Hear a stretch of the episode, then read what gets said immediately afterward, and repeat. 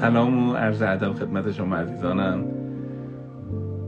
افتخاری است که در دقایق آینده سراغ بحثی میریم که این بحث معمولا توی مخاطبین من که خیلی هاشون شاید هنوز حتی ازدواج نکرده باشن یه ذره براشون شاید تازگی باشه جدید باشه براشون ولی من باشید که یکی از کم نظیرترین گفتگوهایی که من می‌تونم داشته باشم و امشب تجربه خواهید کرد. سلام سلام. ممنونم. شما خوبین؟ آره می‌خواستم تشکر کنم که دوباره یه فرصتی داریم کنار دوستان باشیم و سلام و وقت بخیر به هر کسی که هر جایی داره به ما میپیونده. من برای اول خیلی از بچههایی که امشب زحمت کشیدن تو این برنامه هستن می‌خوام بگم که ما وقتی که خدا بهمون رسا رو دادش یکی از اتفاقای خوبی که تجربه کردیم این بود که با سیستم انسانگرایی که از تو آموختیم تو تربیت بچهمون اشتباه کمتر کردیم و بچهمون با اینکه تجربه مهاجرت داشتیم به انگلیس و اونجا خب بالاخره بچه زبون بلد نبودش و هرچی اما ما انگاری که دستمون پر بود و اونجور دچار تلاطم نشدیم. بعدا هم که به حال شرط کرونا شد و برگشتیم دوباره بچه رو همجور تربیت کردیم. تا الانی که این بچه مثلا هفت سالشه ما خیلی از آموزه هایی که از تو غزال نصر یاد گرفتیم استفاده کردیم. من خیلی زود این شانس رو داشتم که تو خواهش کنم که حالا که این تجربه موفقه دیگه صبر نکنم بچم 20 سالش بشه. همین الان اینا رو یه ذره دروس غیر حضوری کنیم که اون موقع یه ذره همچین با شک و تردید ولی بالاخره تن دادی و اومدیم اون گفتگوهای خالق غزال رو ضبط کردیم و خوشحالم که الان که خودت هم دیگه ایران نیستی فهمیدی که اون غیر حضوری چقدر ایده درستیه و چقدر آدمای زیادی تو کشور استفاده کردن از فکر همین الان کلاسات. خب می‌دونم چون می‌دونی که غذا جان صدای تو دائم تو خونه ما پخشه و ما این پس من یه قاعده دارم که تکخور نیستم تو این زندگی. اگه چیزی رو من جواب داده سعی می‌کنم چارچوب دار با یک استراکچر درست در اختیار همه قرار بدم. مهمترین خصیصه رویکرد انسانگرایی که تو به کودکان داری برای من یک کلمه بود و این کلمه برای من پسورد بزرگیه. می‌گفتی کودک شهروند. خب من با اینجا می‌خوام شروع کنم. و البته می‌خوام سری بچینی ایدتو خلاصه ایدتو بچینی و بعد بریم سراغ سوالا. این کودک شهروند نکتهش چیه؟ اولا اینکه مرسی. از تک تک بخش که گفتین. من فکر می‌کنم که داشتن ایدئولوژی تربیتی بر هر کسی واجبه. و اگر که نباشه میشیم نخه باد بودکی که با هر طرفی میاد میبردمون. حالا اینکه کدوم روی کرد برای کی مناسبه مثل دین میمونه دیگه. هر کسی پیدا می‌کنه چی براش به مقصد راحتتر میرسونه یا مسیر براش هموارتره. بر من مثالش لنگ کفشه. این لنگ کفشه ببین کی به پاش چی می‌خوره. و اگر که برای شما کار کرده بعض رو خاک خوب جوونه می‌زنه رو گوش شنوا جوونه می‌زنه. لزوما اینطور نیست که این نگاه برای همه کار کنه اما اساس این نگاه برای همه ثابته. اساس این نگاه یکی از بخشاش همین کودک شهرونده که داریم میگین که توی این نگاه ما معتقدیم کودکی در گذر تاریخ باورهای متفاوتی نسبت بهش بوده به کودکی انسان. در این موضوع تاریخ دیگه موضوع روانشناسی نیست. یه زمانی کودک هیچ بود چون مرگ و میرش مشخص نبود بمونه نمونه قابل سرمایه گذاری نبود. بعد میشه کودکی یک دوره بیماری هر چقدر کوتاهتر بهتر سریعتر تموم بشه. بعد میشه کودک وحشیه بعد تربیت بشه تا به وارد جامعه بشه. و همینطور کودک نیروی کار و اینها. تا رسیدیم به اینکه ببین کودکی یک بخشی از زندگی آدمه که احساس و نیاز آدم تفاوتی نداره. اما ابزارهاش و سیستمش متفاوته. یعنی نوع برگزاری احساس و نیازش متفاوته و هر کسی به عنوان شهروند یک جامعه بنا به ویژگیهاش قراره به احساس و نیازش پرداخته بشه. و ما کودک رو اگر ویژگیهاش رو بشناسیم و بتونیم از دریچه چشمش ببینیم می‌تونیم نیازهاش رو مطابق ویژگیهاش تأمین بکنیم. و این فکر می‌کنم اتفاقیه که موضوع لایو امشبمون هم میشه که حالا اگر این طفلک شهروند این جامعه بود تو این دوران چطور دیدیم؟ من بذار اینجا شروع کنم. این یک سالی که گذشت. ببین توی یک سال جامعه دچار به هم ریختگی شد. اقتصاد در ایران با یه تورم شاید 40 درصد و بلکه بعضی جا بیشتر کمر خیلی شکست. خیلی بیکار شدن. خیلی از فرصت ها البته جدید ایجاد شد. ولی آدما براش آماده نبودن. خیلی چیزا عوض شد تو دنیا و خصوصا تو ایران. تو ایران تو می‌بینی که ما عادت نداشتیم مثلا کنار زنمون بریم مثلا 7 8 ساعت می‌رفتیم سر کار برمیگشتیم یه دو سه ساعت مفید کنار دیگه بودیم بعد دوباره استراحت. یعنی ما برای دو سه ساعت خودمون آماده کرده بودیم همیشه. بابامون هم همین بوده. بعد مثلا تو نگاه کنی یه مرتبه داستان مبدل شد به 24 ساعت برای دل هم. برای این تنش و استراب تو خونه ها رفت بالا. یه مرتبه من احساس کردم دو تا مقوله ایجاد شد. یکی اینکه بچه ها به شدت تحت استرس قرار گرفتن. یعنی پدر مادر از ترس اینکه بچه نگیره کلی وسواس های خودش رو بچه ریخت. تنشای بین پدر و مادر منتقل شد به شکل خشونت خانگی علیه بچه ها اینا همه آمار داریم ما خب، تا حال خراب کنه لازم نیست من بگم. سوم من فکر می‌کنم که یه گروه دیگه هم خیلی آسیب خوردن. اونم بزرگسالان به پیرمرد و پیرزنا بودن. اونا هم این وسط خیلی آسیب خوردن که بحث امشب ما نیست. من مشخصا می‌خوام بگم که بچه ها یه چیزی رو دیشب خانمم نیوشا میگفتش و خیلی ذهن منو مشغول کرد. می‌گفت ببین یه بچه چهار ساله اگه الان چهار سالشه سه تا چهار سالگیش که یه سنی بوده که باید بازی می‌کرده نمی‌دونم پدر بزرگ مادر بزرگ می‌رفتن میومدن فوق این حرفا. اصلا یه سالو که این سه تا چهار سالگی خیلی سن مهمیه. مراحل رشدی بخوایم اریکسونی نگاه کنیم هر هر جو نگاه کنیم. اصلا این پریده حالا الان توی نقطه قرار گرفتیم که باید طوری تحلیل کنیم این داستانو که به یه راه حلایی برسیم که حالا بچه های ما چه آسیبایی احتمالا خوردن؟ و حالا چیکار میشه براشون کرد؟ خب حالا این از بچه کوچیک بگی تا نوجوان. نه پدر مادرش هم هستن. حالا اون قسمتی که من و تو می‌تونیم امشب تو گفتگو آسیبش کم کمتر کنیم و به خانواده ها بگیم این شیوه ها آزموده شده است نگران نباشید برید انجامش بدید. ببین من فکر می‌کنم که اول ببینیم که اصلا چه آسیب هایی ممکنه اتفاق افتاده باشه. چون هر خانواده بنا به سختی که تو این دوران کشیده اون بخش سخت مواجهه خود بزرگسالش رو آسیب برداشت می‌کنه. و احتمالا که بقیه ابعاد آسیبی که داره بچه می‌بینه حالا یا براش روونه یا ازش دوره یا نسبت بهش احتمالا وضوح نداره ممکنه که حتی به چشمش نیاد. شاید لازم ما چند تا از آسیب ها رو اول نام ببریم و بگیم که اصلا چه جنبه های بچه ها تو این دوران می‌تونن آسیب ببینن و ببینیم که اصلا چه پیشنهادهایی براش داریم. هرچند که پیشنهاد دادن و راهبرد دادن فکر می‌کنم که نسخه زندگی هر کس منحصر به فرده و ما نمی‌تونیم برای همگان یه نسخه بپیچیم اما شاید پیشنهاد دید بده و شاید مثلا برای بقیه چون یه وقتایی تو کلاسه که شروع می‌کنم مثلا میگم مثلا این کارو بکنین جوابایی که میاد تش اینجوری هم که این بچه هزار راه برای نشدن هست. حالا اگر که تو به ضرورتش رسید اون یه راهی که برای شدنش پیدا کن. این در نهایت اینطور نیست که این کار و این کار و این کار برای همگان مفیده. خیلی درست گفتین دکتر. من فکر می‌کنم که دلیل اینکه تو خیلی از کشورها نذاشتن که ابعاد مختلف کووید وارد زندگی بچه ها بشه و خیلی نقد شدن. حالا از اینکه قرنطینه تحت ماجرای بچه ها نباشه مدارس تعطیل نشه مراکز کودکان همچنان برقرار شه شرایط ویژه برای بچه ها ایجاد کنن همین بود که بچه ها وقتی که به این دنیا میان دوران کودکیشون دوران مراقبته. ما میگیم که هر چقدر که هوش رابطه مستقیم داره با نسبت مغز به بدن تو تمام گونه های موجودات. و انسان بزرگترین نسبت مغز به بدن رو داره و این باز رابطه مستقیم با طول دوران کودکی داره که باز هم انسان طولانی ترین دوران کودکی رو داره. ویژگی که باعث میشه یک دوره دوره کودکی نامگذاری بشه در تمام این گونه ها مثلا کلاق اگر دو سال دوران کودکیش نسبت به مرغ که چهل روزه مراقبت بودنه. و این مراقبت مراقبت فیزیکی و مراقبت روانیه. یعنی تو قرار نیست که درگیری مراقبتی از خودت داشته باشی.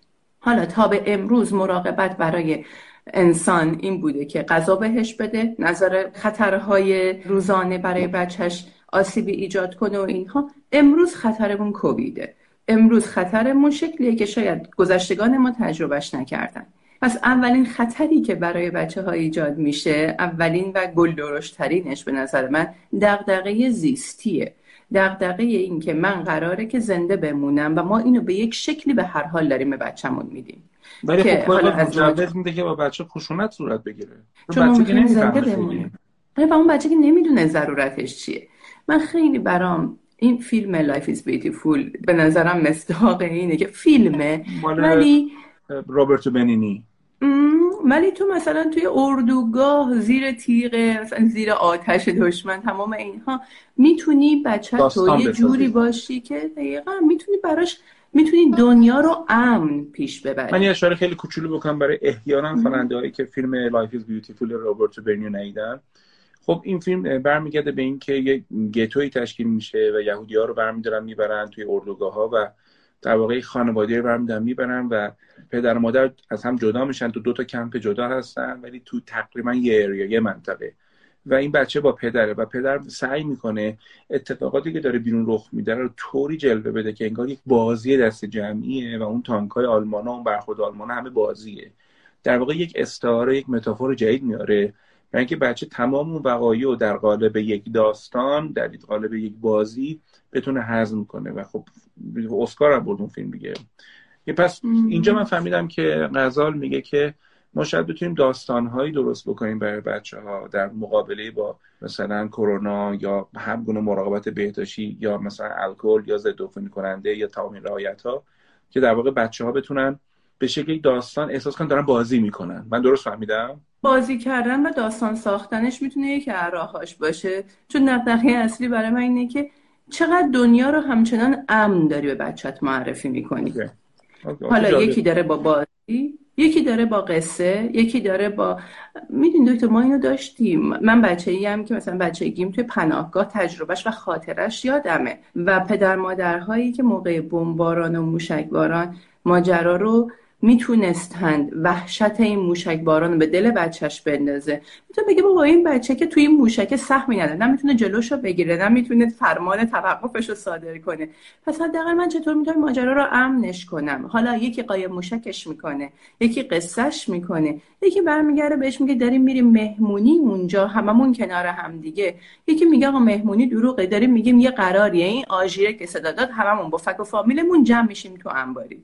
چه لزومی داره به بچه هم بگیم اگر بیرون بمونیم میمیریم تیکه تیکه میشیم یا هر بلایی سر میاد و کووید همینه. کووید شاید موشک بارون زمان ماست و فکر می‌کنم که نکتمون اینه که چقدر این زمانه آشوب خودمون شده ناامنی بچه آفرین.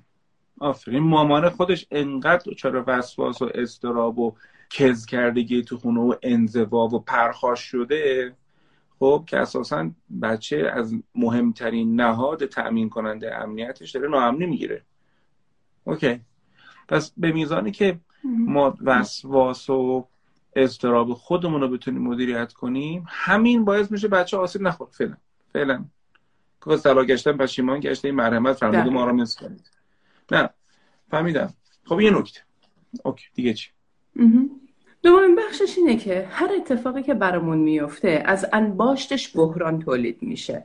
انباشت مشکلات برای ما بحران سازی می‌کنه و کار ما در مواجهه با بچهمون اینه که بحران زدایی کنیم. یعنی یک اتفاقی از مجموع مشکلات مشکلات رو تفکیک بکنیم تبدیل به مسائل بکنیم. در غیر این صورت از فکر آسیب احتمالی آسیب قطعی به بچهمون خواهیم زد. حالا این می‌تونه از سانیتایز کردن دست و پاش باشه و ضد کردن زندگی باشه و نمی‌دونم زمینه های وسواس و اینها ایجاد کردن باشه تا می‌تونه ترس ورود به جامعه باشه. یعنی بچه های ما می‌دونین دکتر یکی از چیزهایی که برای من ترسناک بود به عنوان بزرگسال اینه که ما اینجا تو اون اوج قرنطینه برای پیاده روی که بیرون می‌رفتیم آدما از رد شدن کنار همدیگه وحشت تو چشماشون میومد. و برای من اینطور بود که حالا البته یکم جون دوست دارن اینجا ولی به نظرم می‌رسید که خب وقتی که بچه من داره می‌بینه من دارم از کنار یکی رد میشم فاصله یه دفعه دو برابر میشه. وای میستم. اون برای خیابون میرم. خب این براش اینجوریه که اینکه تجربه تو این دنیا نداره. یه تعداد حیولا تو دنیان که مامان من داره سعی می‌کنه من از اینها حذر کنه و دور نگه داره. حالا این بحرانه رو تو ابعاد مختلفش ببینیم. و فکر می‌کنم قبلش هر چیزی برای خودم اینطور باشه که خب من نگران چیم اینا رو تفکیک کنم برای هر کدوم راه حلی بزرگسال پیدا کنم نتیجهش رو توی زندگی بچم ببرم. من اگه بخوام بحرانه رو ریز کنم یعنی خیلی بیشتر فکر می‌کنم روی این بحرانه اگر بخوایم وایسیم بحرانه برام از ابعاد فیزیکی بچه هست تا ابعاد روانیش. ابعاد فیزیکیش تخصص من نیست خیلی بیشتر تخصص پزشکان و تخصص شما می‌تونه باشه. تو اونجایی که بچه هایی که حالا اصلا ایمنی بدنشون تغییر کرده این یک سالی که توی خونه بودن اون ماجرایی که در معرض دنیا و میکروب های دنیا و ما تجربهش الان اینجا داریم. بعد از یک سال قرنطینه مثال بچه ها رفتن مهد کودک و یک عجیبا غریبا مریضی هایی داره میاد فلور نرمالی که قبلا مثلا توی همون خاک و خل و اینا بوده و بعدا ایمنی بهش پیدا می‌کرده الان دیگه واسه خودش لاتی شده و می‌زنه تمام سیستم ایمنی میپک کنه. موافقم. من می‌خوام سریع هولت بدم سراغ یه سوالی که خفمون کردن توی این question answer یعنی همین الان خودم بپرسم. ببین از ما در مورد رسانه هنوز که هنوزه یه جور پایبند هستیم به این که بچه حداقل screen رو ببینه. یعنی دیگه الان تلویزیون دیدن یا مثلا فرض کن گوشی دیدن این حرفا جمعا مثلا به یک ساعت بسنده کردیم. چون خود ما اصلا تلویزیون نمی‌بینیم. خود ما واقعا نمی‌بینیم واقعا. حالا خیلی هم جالبه از وقتی یادم میاد ما یعنی مسائل تا اونجا یادم میاد نیستیم. ولی خب نمی‌تونیم به بچه‌مون بگیم که هیچی نبینه. بعدم بالاخره مثلا ببینی که تو دنیا یه مدلایی شده. مثلا قبلا هم می‌خواستی کارتون ببینی. اگه ساعت 5 تا 6 می‌رفتی و اون کارتونه مزخرف رو می‌دیدی که می‌دیدی. ولی الان تو می‌بینی مثلا یه چیزی مثل نتفلیکس و نمی‌دونم چه می‌دونم آمازون پرایم و فیلیمو و نمی‌دونم هزار تا از اینجور اپلیکیشن هستش که می‌بینی تو رو در برابر انبوهی از انتخاب می‌ذاره. مثلا من بزرگسال اگه حواسم نباشه قفل میشم دوش نمی‌تونم بیام بیرون. چه برسه بچه ای که مثلا ما در مورد جلوی مثلا 100 قسمت کارتون فلان قرار می‌گیره و دیگه بذار خلاصش بپرسم. ما نگرانیم بچه هامون جلوی تلویزیون و screen خنگشن و عواقب و consequence و به قول عربا تالی تل و اینجور برنامه ها بچه رو bombard کنه این حرفا. از طرفی هم تو خونه دیگه کف می‌کنه بچه. الان دوباره تهران قرنطینه است دیگه. عمده جای ایران lockdown ه خب؟ و این بچه خونه هست که چقدر باهاش نمی‌دونم بازی کنم و چقدر فلان کنم و چقدر نمی‌دونم اینا. هیچ کدوم از بازی ما رقابت نمی‌تونه بکنه با مثل یه کارتون فلان. خب بپرسم که چیکار کنیم با بچه همون و تلویزیون و نمی‌دونم این چیزا؟ اگه الان بگم تلویزیون رو حذف کنیم و می‌دونین چه آسیبی به مغز و چشم و همه اینها بچه ها می‌زنه. یه واقعیتی گفتم که حالا این واقعیت احتمالا جز عذاب برای خانواده ها فایده ای نداره. یعنی یه نهی گفتم که پس چیاره رو پشت سرش نگفتم. من فکر می‌کنم که ما این قاعدتا هم مردم نمی‌دونن. و من چون بلدم دیگه شنیدم تو خونمون. من فکر می‌کنم که توی آش ما قطعا می‌دونیم که نخود لوبیاش نفاخه. می‌دونیم که رشتش چاق کننده است. می‌دونیم که کشکش هم نمک داره. اما یک توازنی رسیدیم که آقا با پذیرش این ماجرا انقدر نخود میریزم انقدر رشته انقدر کشک میریزم.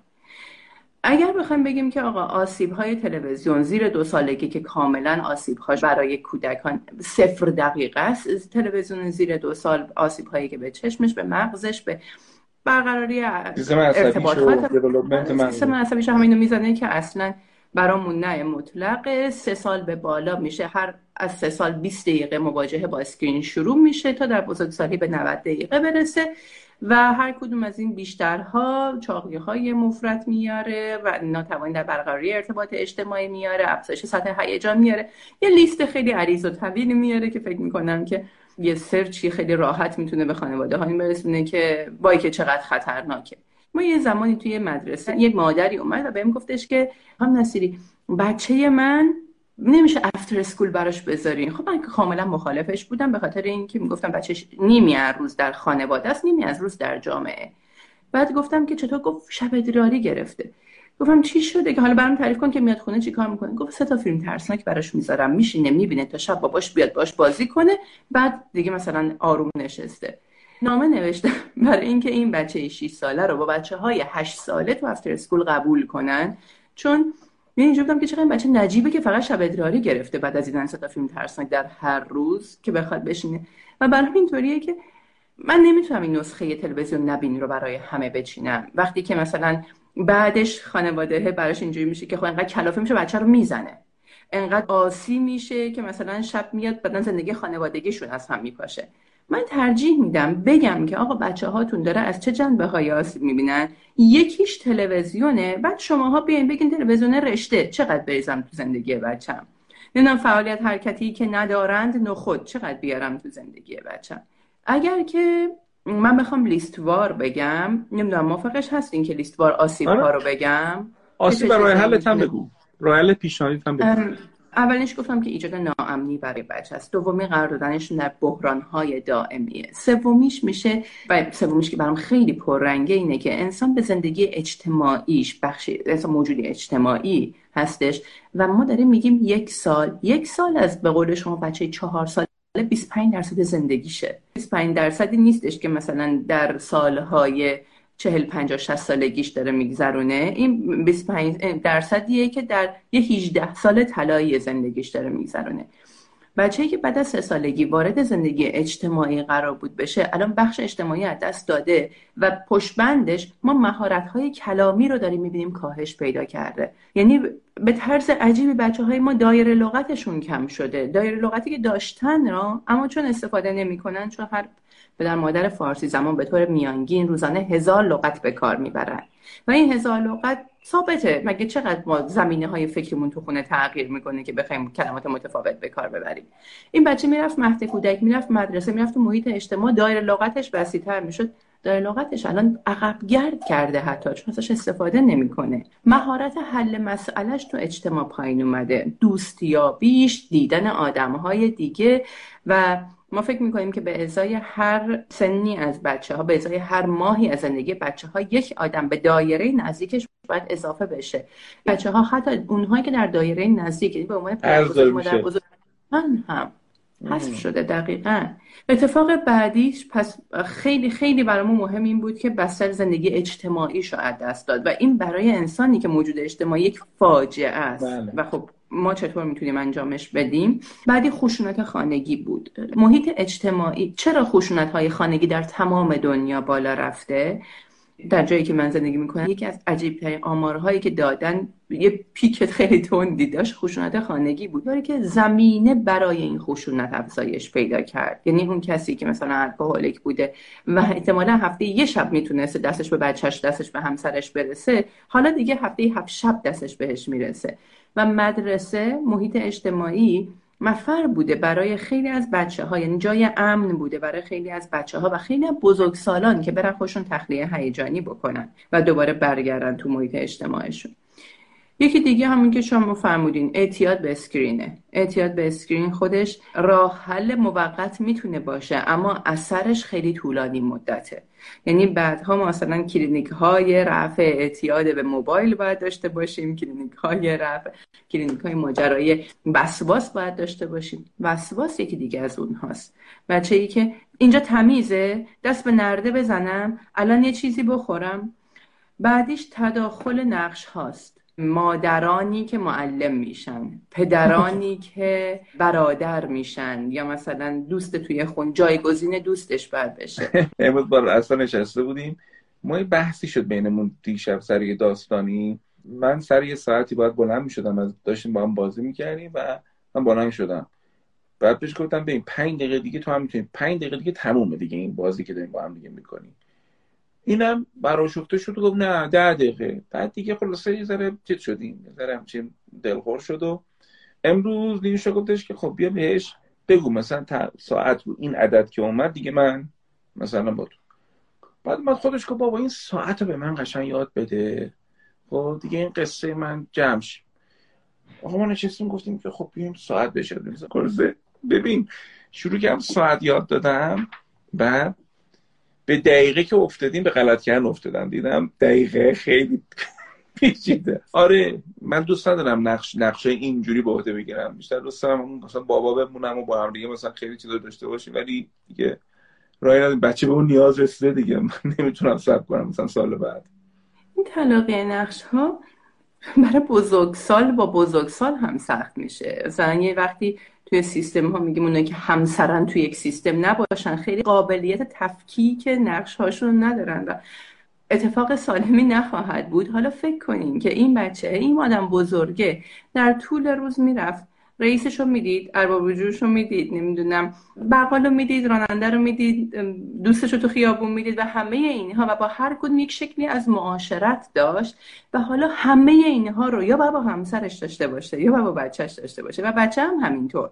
بچه با پنج تا دوست مهد کودکش ده تا بازی می‌کرد. تو سر یکیشون می‌زد با یکیشون باج می‌داد یکیشون باج می‌گرفت و حالا همه اینها رو با تنها هم بازیایی تو خونش باید داشته باشه. و یک جایی فرسایشی براشون میشه. حالا فکر کنیم که این پدر مادر نقش آموزش هم می‌خوان داشته باشن نقش سرگرم کننده هم می‌خوان داشته باشن نقش دوست هم می‌خوان داشته باشن نقش مراقب بهداشتی هم می‌خوان داشته باشن مراقبت خودشون هم باید داشته باشن. یعنی یک آشیه یک داستانی میشه که سلامت روان پدر مادر به عنوان مراقبین رو در درجه اول به خطر میندازه و بعد بچه من هیچ معاشرت با کیفیتی حتی نمی‌تونه با اونها شکل بده. چون میاد می‌کنه. حالا بیا اینجوری کنیم. اول به من بگو کدوم کارا رو نکنیم. یعنی این شروع کنیم. یعنی بگید بگین ببین علیرضا ببین دکتر شیری این کارا نه نش این آسیب می‌زنه. من فکر می‌کنم بابت هر نکنی باید پس چی آرهی بگیم دیگه.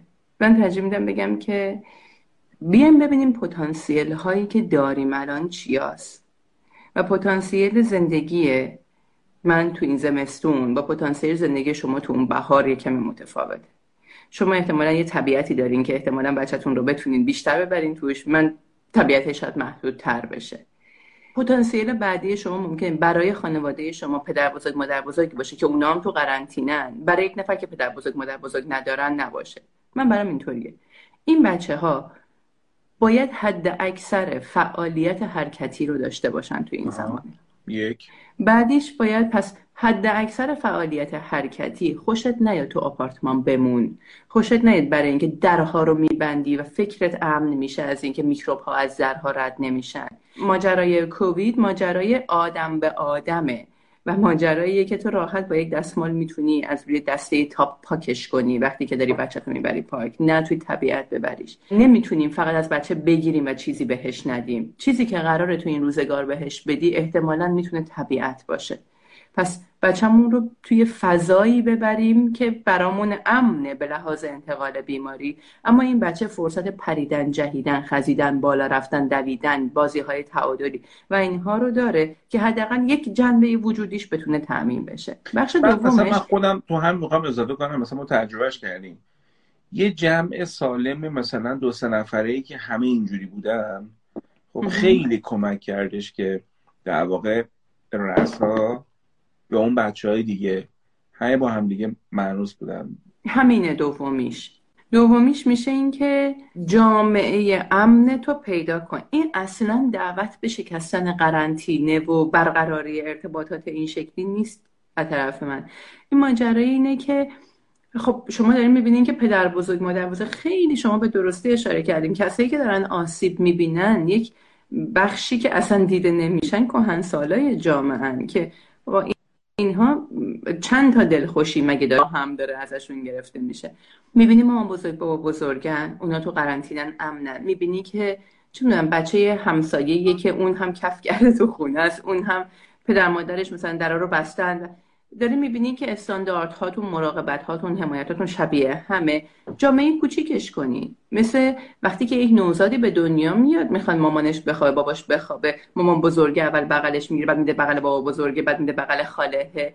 انگار که اینجوری بچه‌مون رو داریم دست به دست توی یک جامعه کوچیکتر می‌کنیم. و اگه حتی اگر نمی‌خوایم ارتباط رو داشته باشیم به این فکر کنیم که چه شکلی می‌تونیم ارتباط اجتماعیشو بسازیم اما حالا با فاصله.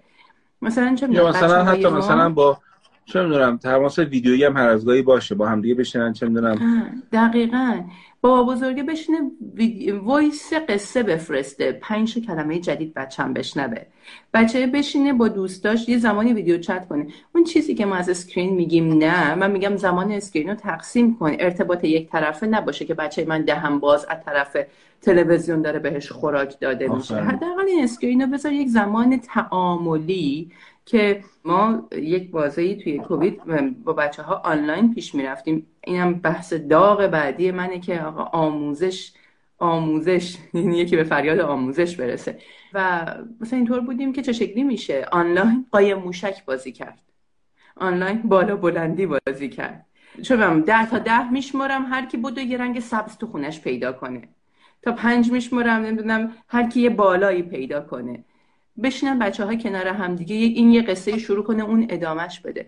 پس ماجرای ارتباطی ماجرای کلامی اینها رو بتونیم با آوردن آدم های مختلف یا موقعیت های مختلف داشته باشیم. این سومین بخشی بود که گفتیم. بخش بعدی میشه ماجرای اسکرین میشه.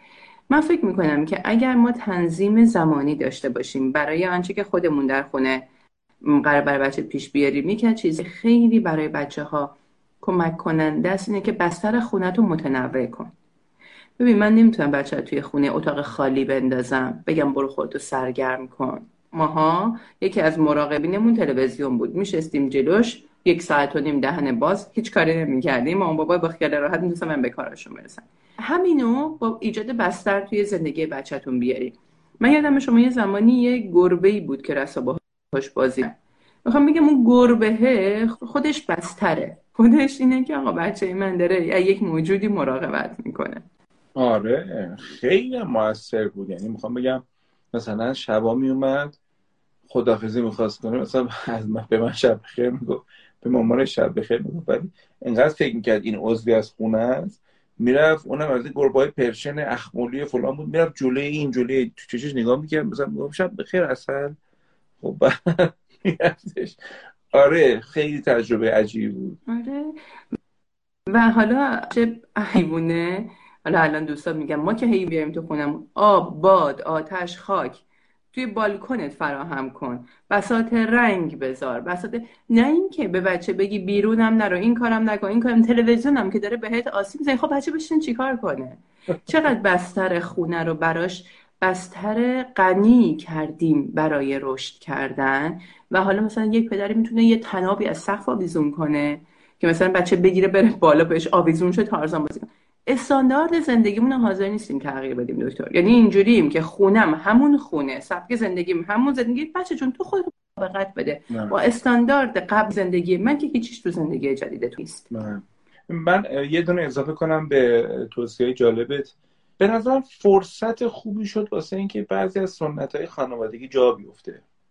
خب یعنی مثلا من دیگه خیلی مشخص هر شب خودم مثلا با رسا یه تقریبا تو هر شب با رسا مثلا یک برنامه مشترک مثلا یک ساعت یک ساعت و نیمه حداقل پنج شب تو هفته دارم. یا دیگه جا افتاده. حالا اولا به رابطه خودمون خیلی کمک کرد. خب و می‌خوام بگم واضحا با اینکه خب سختم کار دارم. ما تو که می‌دونی من خیلی سرم شروع مثلا واقعا واقعا من مدیرم. این وقتی میگیم مدیر الان که دارم با صحبت می‌کنم قطعا مدیر سه تا مجموعه هم. سه تا مجموعه خوب موفق. این واقعا کار می‌بره. ما تیمیم. خب این تیم بالاخره یه سر تیم می‌خواد دیگه. حالا اسمشو بذاریم مدیر باس لیدر منیجر وادبر خب؟ ولی با این حال یه چیزی که خیلی سریع فهمیدم این بود که اگه برای بچم وقت نذارم بعدها ده برابر من وقت بذارم احتمالا نتیجه رو نمی‌گیرم. اینو برای پدرایی میگم که الان این برنامه رو دارن نگاه می‌کنم فکر نکنم مثلا من دارم ماساچوستی حرف می‌زنم. نه منم تو همین شهر و همین مملکت و همین اقتصاد و همین هر چی که هست همین ناامنی.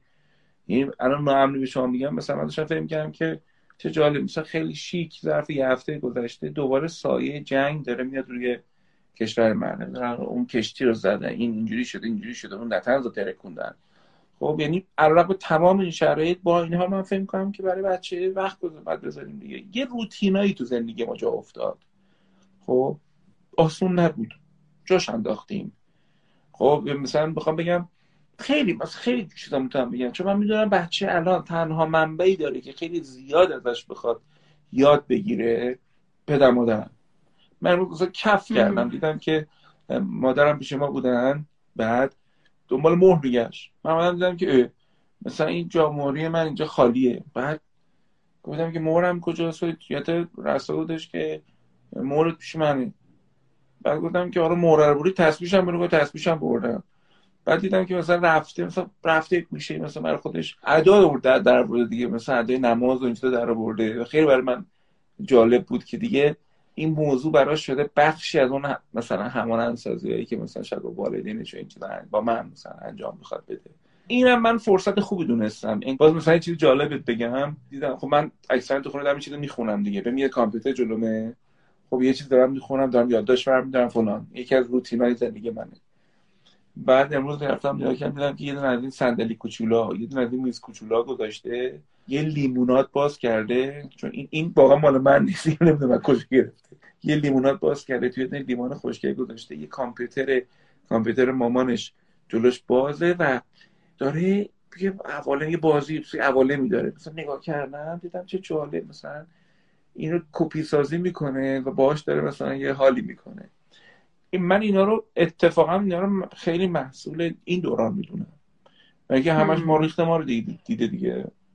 دقیقا چیزی بعدی که می‌خواستم بگم همینی که شما دارین میگین و چقدر درست اشاره کردین که روتین ها می‌دونی من یه نگرانی که دارم اینه که این گفتگو بشه عذاب وجدان خانواده ای که آوردی برای خودش تمام مدت داره روز تو روز میگه من پدر خوبیم من مادر خوبیم. من آدم این این نفرینیه که بعد از تولد بچه مدام تو گوش آدم زمزمه می‌کنه که پدر مادر خوبی هستم پدر مادر خوبی هستم. و قرار نیستش که این live این نفرین رو تقویت بکنه و باعث بشه که از بیشتر بده واقعیت اینه که به هر حال ما به یک انسان خیلی بچه که دارن live می‌بینن بعدها ممکنه اصلا مادر پدر بشن.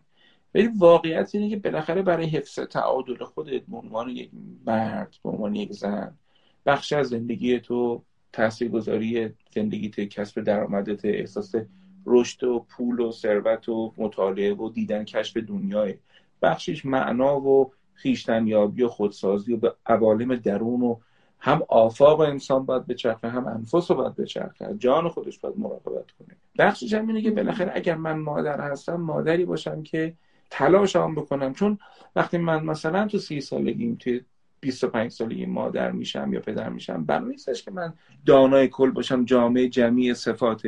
اصلا بخش این دیولوپمنتاله یک پروسه در حال رشد. مطمئنا من برای بچه بعدیم یه سری کار نخواهم کرد. چون متوجه میشم که مثلا اشتباه بود و یه سری کار خواهم کرد.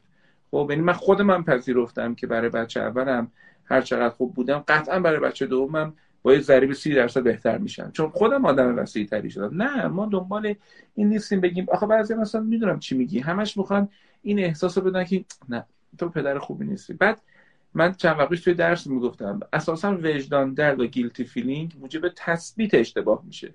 نه موجب تصحیح اشتباه. یک تکنیک اجتناب از تغییره. من که اینجوریم. برای همین ما نمی‌خوایم که یعنی برای فرار از این آفته پیشنهادی داریم برای خانواده و اون دقیقا اون چیزی که شما فرمودین روتین بیاریم. ببین وقتی که من مدام در بحران باشم امروز زندگی می‌کنم که امروز گذرونده باشم. اما وقتی که من روتینی میارم و ریتمی توی زندگی میارم من چیره بهش میشم و میشه فائل بودنم و اون وقت بچه احساس امنیت می‌کنه. من خودم می‌دونم که افقم چیه قدم بعدیم چیه و قراره چی کار کنم. و پیشنهادم به خانواده اینه که برای خودت و برای بچه روتین بیار و روتین جدید بیار. چند تا روتین بگم. به سبک زندگیمون برمیگرده. برای من اینجوری که از ساعت بیدار باشمون مراسمی که داریم از خواب بیدار میشیم مراسمی که به خواب برمیگردیم شما داریم میگین که چرا داریم میگیم با بچهتون زمان می‌ذارین من همیشه گفتم که آقا اگه می‌خوای خیالت راحت باشه که حداقل زمان رو بچت گذاشتی تو حواست باشه آقا باید 45 دقیقه در روز زمانی مفید که جزیره ای طوره حداقل با بچت داشته باشی. باشه الان تو کوویدی بکنین دو تا 45 دقیقه. زمانت با همسرت قراره باشه. گفتیم که برای سلامت روان چهار تا زمان ما به دیوار خونمون پیچ می‌کنیم. زمان خودم برای خودم زمان خودم با همسرم زمان خانوادگی و زمانم با فرزندم. این میشه زمانهایی اجتماعی که ما پیچ می‌کنیم که در حداقل سلامت روان اجتماعیمون قرار بگیریم با خانوادهمون. بعد ممکن بگیم که ببین اصلا برنامه نهار توی ماجرای کرونا هیچ ربطی نداره کووید و قرنطینه به غذا خوردن. اما می‌بینیم برنامه غذایی خانواده ها به هم خورده. میگیم ببین حتی فیکس کردن زمان غذاتون نوشتن برنامه غذاییتون. زمان خریدتون. من این ساعت میرم در طبیعت. این ساعت زمان حمام دادن بچمه این ساعت زمان تلویزیونشه. توی این ساعت بچم گذاشتم تو بالکن یه جعبه شن جلوش. توی یکی ساعت برنامه. ممکنه که برای بعضی اینجوری بشه که آقا بچه اینجوری خیلی سفت و سخت و ریجید و اینجور چیزا نخواهد بود. قرار نیست که اینو به بچه‌مون بگیم. قراره که من خودم چشماندازی دارم که آقا 24 ساعت من لقمه هاش اینجوریه و ریتمش به این شکله. حالا ممکنه ریتم شما روزانه باشه هفتگی باشه ده روزه باشه. تو هفته آقا مثلا ما دو ساعت پارک همه باید بریم. خب تو هفته مثلا یه دونه ناهار فلان داریم. تو هفته مثلا چه می‌دونم یه بار بابا غذا درست می‌کنه. یه روتینایی که خیلی حالا مثلا من خودم آدمی هستم که تو مدل ام بی تی آدم پی ام منعطفم. خیلی استراکچر چارچوب و اینا ندارم. خب آره برای من اینجوری بهتر جواب میده بگم آقا هفته یه بار این برنامه رو دارم. خب اگه بخواد خیلی برنامه سفت و سخت باشه نمی‌تونم انجامش بدم. آها آها. آنچه که الان تو زندگیمون داریم ما یعنی قرار نیست از آسمون یه چیز جدید بیاریم. همینی که الان داریم و ریتم بهش بدیم. همین. و این بسیار به خانواده کمک می‌کنه چون بعد جای خالیه رو پیدا می‌کنی. بعد به سبک خودت توش میاری و بخش بعدی این که می‌خوام یه ادعای یک کمی بزرگ بکنم دکتر. تو جنبه آموزش و یادگیری. چون یکی از بزرگترین چالش ها و من سوال ها رو که چند تایشو دیدم و برام فرستادین خیلی وقت تو بخش یادگیری و آموزش بود. ببینید شش سال اول زندگی آموزشی کودک که میشه تا دوازده سالگیش میشه مقطع دبستانش ما به آموزش میگیم سنین پرورش آموزش. اصلا این بچه اومده بود که پرورش بشه در محیط اجتماعی؟ بعد حالا یه چیزایی هم یاد بگیر. آموزشی داره بهش وارد میشه در سه ماه تحصیلی می‌تونه بهش منتقل بشه. این چه سواد خوندن نوشتن چه جدول ضربه چه ریاضیشه چه علومشه چه هر چیزی از این هاست. در واقع 6 سال اول آموزش بهانه که بچه تو بیاری مدرسه که این پرورش بشه و پرورش اجتماعی بشه نه ماجرای آموزش خیلی مستقیم. برای همینه که ما اصلا نگرانیمون تو 6 سال اول بخش پرورشیه که مثلا چه بچه از پای به بچه زده میشه چقدر تعامل اجتماعی یاد می‌گیره چقدر زنگ ورزش و چقدر زنگ نمی‌دونم چقدر ماجرای حرکت های تیمی و اجتماعی قرار تیم سازی بخش بدن اجتماع بودن رو یاد بگیره. تمام این فرس و فشار و تمرکز و پدر مادر معلم میشن. معلم میشن به بچه فشار میارن و به معلمه اون طرف که این بنده خدا در عرض یک سال باید یه دفعه آموزش آنلاین یاد می‌گرفت. و ممکن بود اصلا هیچ تا قبل از این لپتاپ نداشته باشن. بلد نباشن کار با سیستم آنلاین و هی همه دارن به همدیگه فشار میارن و تش همه این فشار سر بچه میشکنه. ما میگیم که آقا مثلا ما تو مدرسه چهل دقیقه این بچه بعد از 20 دقیقه این بچه باید بلند شه راه بره بود دو دوباره بیاد بشینه. بعد از چهل دقیقه این بچه باید حداقل نیم ساعت حرکت داشته باشه. اما اینا فعالیت های آموزشیشون همینجوری پشت همه. حالا این وسط خیلی از خانواده ها ماجراشون اینطور شده که آموزش نمی‌خواد. یعنی یادگیری یعنی تمام آنچه که ما به عنوان بستر آموزشی پیش از دبستان میشناختیم که ما بهش میگیم یادگیری نمیگیم آموزش. اون رو هم داریم می‌زنیم. یعنی یا از این وره بوم افتادیم یا از اون وره بوم افتادیم. دقیقه من تو بخش آموزش اینه که آموزش مستقیم خیلی نمیارزه به آسیب روانی که داریم به بچه‌مون می‌زنیم. یعنی اینکه احتمال این پنج کلمه رو یاد نگیره دیکتشو یا اینکه یاد می‌گیره دیگه. به هر حال یه روزی یاد می‌گیره. اما آسیبه رو می‌خوایم چیکار کنیم؟ و بخش دوم ولش کردن از جایگاه یادگیریه یادمون باشه که این قرار بود الان یک زندگی اجتماعی یاد بگیره با بازی کردن با شیر کردن با نمی‌دونم تو ساله هم زدن با باج دادن باج گرفتن شمردن دوستاش که بعد به تعدادشون بخواد شکلات پخش کنه. این آموزشه بود که ما بهش میگیم یادگیری نه آموزش. و قرار نیست که منکر این هم بشیم. thank